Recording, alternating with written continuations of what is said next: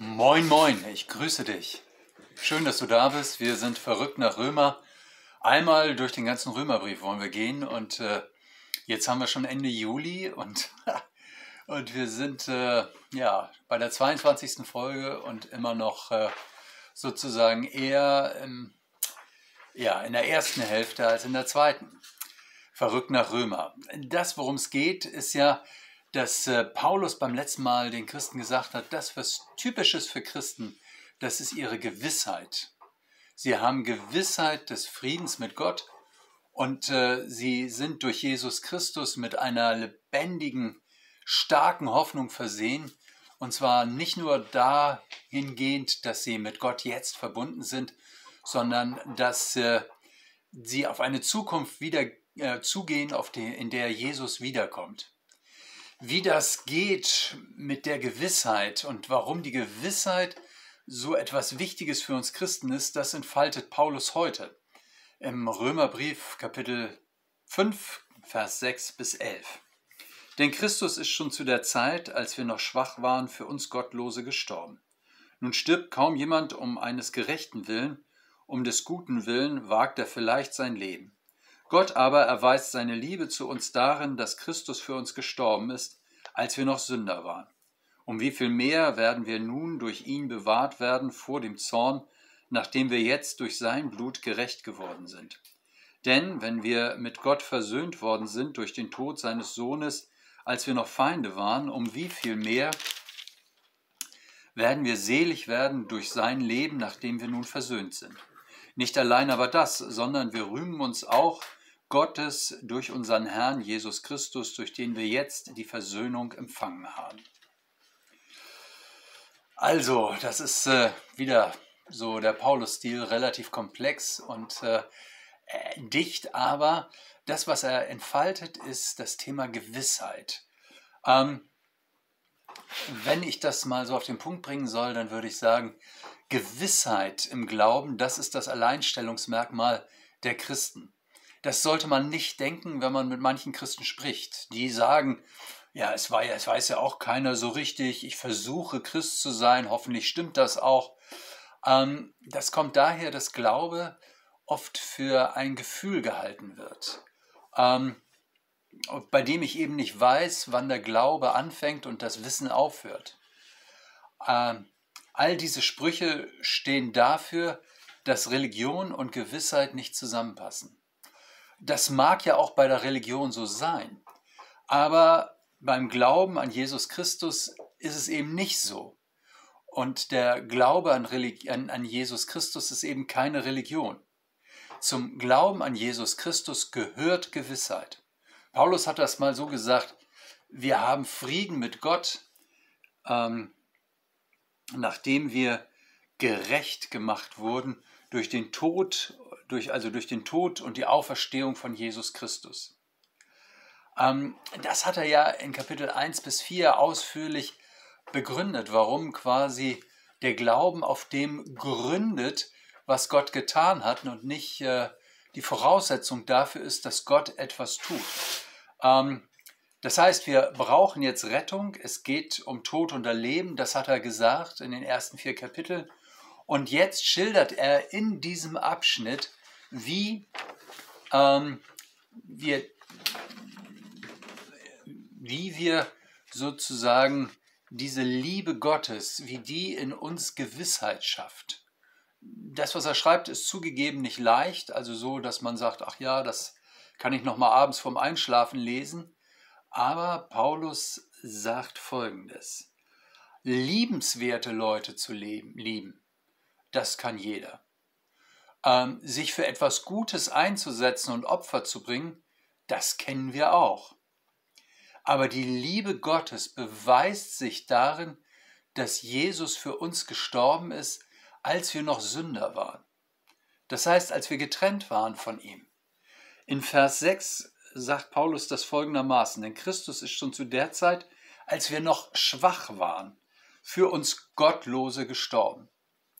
Also zu der Zeit, als quasi wir von Gott getrennt waren und nach Gott überhaupt nicht gefragt haben, da ist Gott schon Vorleistung gegangen und ist für uns gestorben. Er steigert es sogar, Paulus, und sagt, in Vers 10, denn wenn wir mit Gott versöhnt worden sind durch den Tod seines Sohnes, als wir noch Feinde waren. Also, Paulus sagt, es gab, es gibt in unserem Leben eine Zeit, wo wir Feinde Gottes waren. Und äh, doch ist Gott für uns in Jesus in Vorleistung gegangen. Dieses Bild des Menschen ist spannend. Wir sagen ja, ach, wir sind alle Kinder Gottes. Nein, sind wir nicht. Wir sind alle Geschöpfe Gottes. Aber das ist ein Riesenunterschied.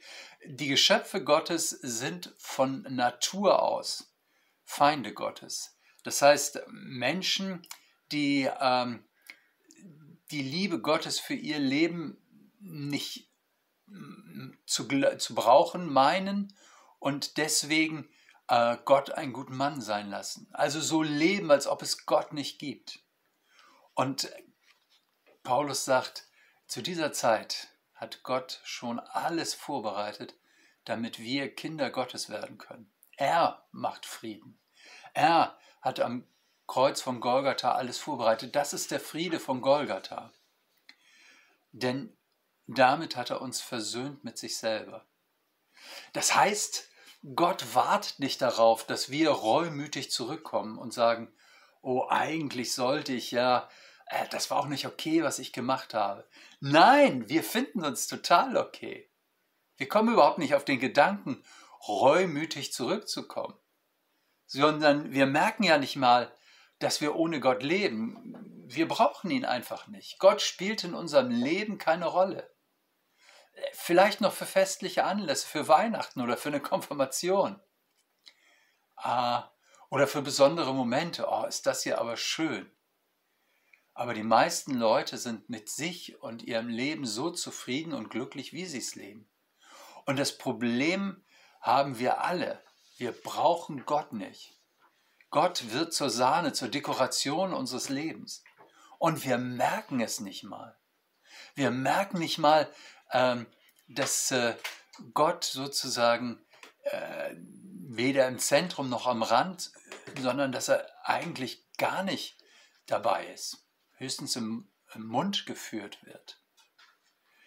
Ähm, und eigentlich, so sagt Paulus, müsste man denken, wenn, wenn wir so leben, dass wir ansatzweise äh, zu Gott sagen, wir brauchen dich nicht. Dass Gott ansatzweise darauf reagiert und sagt, okay, dann lasst mich in Ruhe ich kümmere mich nicht mehr um euch. Aber Paulus sagt, nein, hier setzt die Liebe Gottes ein. Er läuft uns nach. Er hat uns nicht vergessen. Er hat uns auf dem Herzen. Da, wo wir gottlos sind, da ist er treu.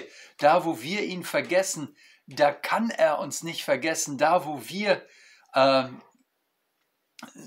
so tun, als ob er uns total egal ist, da ist, sind, sind wir ihm total wichtig.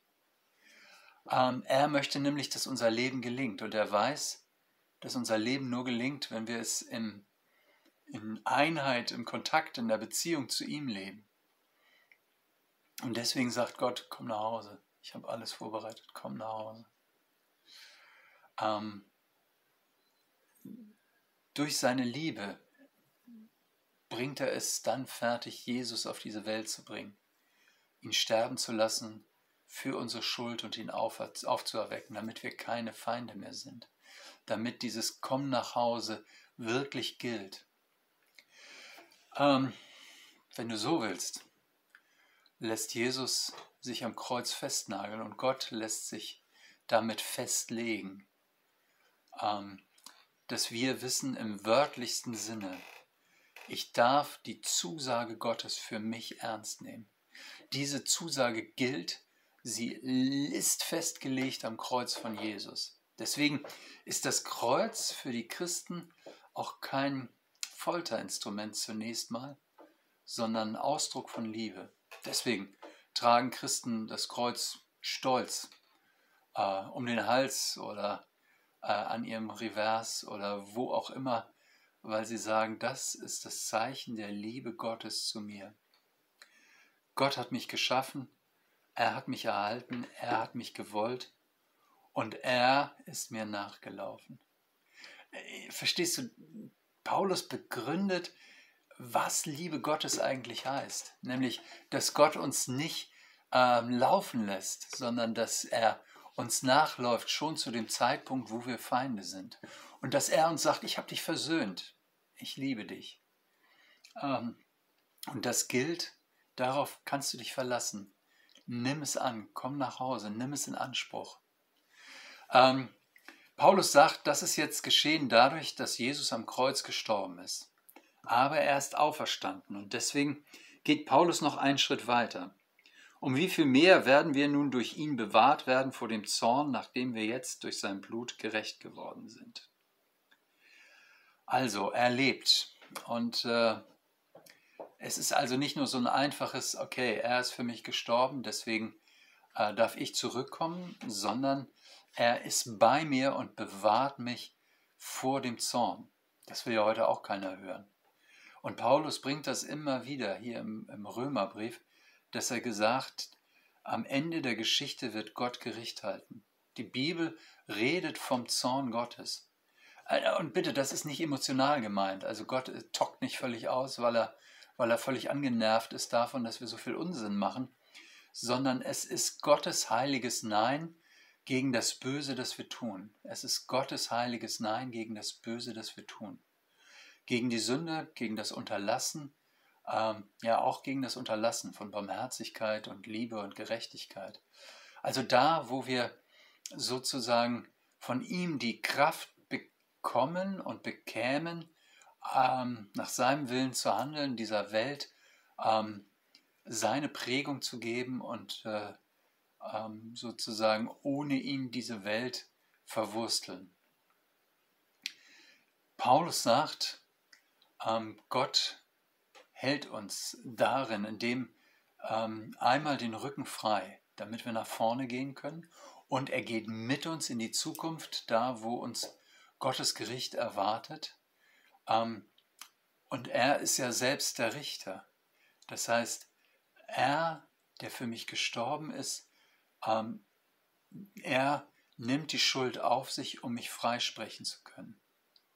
Das ist äh, sozusagen das, was er für die Zukunft für mich bereithält, damit ich äh, in großer Gewissheit mein Glauben leben kann. Ich bin erlöst und ich werde erlöst werden. Ich werde in den Himmel kommen. Gewissheit ist das Alleinstellungsmerkmal der Christen. Und deswegen ist es auch kein Wunder, dass Paulus dann in Vers 11 sagt, nicht allein aber das, sondern wir rühmen uns auch Gottes durch unseren Herrn Jesus Christus, durch den wir jetzt die Versöhnung empfangen haben. Er redet wieder vom Rühmen. Ich habe das ja letztes Mal erklärt. Rühmen heißt eigentlich angeben. Ich gebe damit an, dass Gott für mich alles getan hat. Ich posaune das raus. Ich rede darüber laut. Ich kann gar nicht anders. Ich möchte es bekannt machen. Ähm, deswegen lieben wir hier in der Gemeinde den Lobpreis.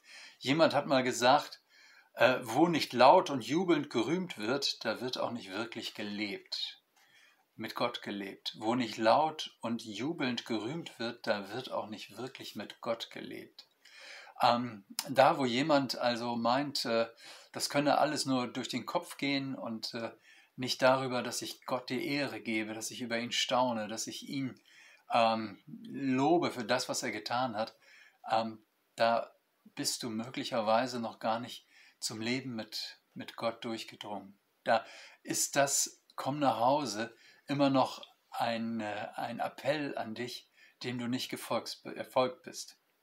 Also es lohnt sich so zu leben, als jemand, der zur erlösten Schar gehört und äh, von voll Freude sagt, ich gehöre zu Jesus und äh, ich weiß, dass niemand und nichts mich scheiden kann von der Liebe Gottes, die in Christus Jesus ist.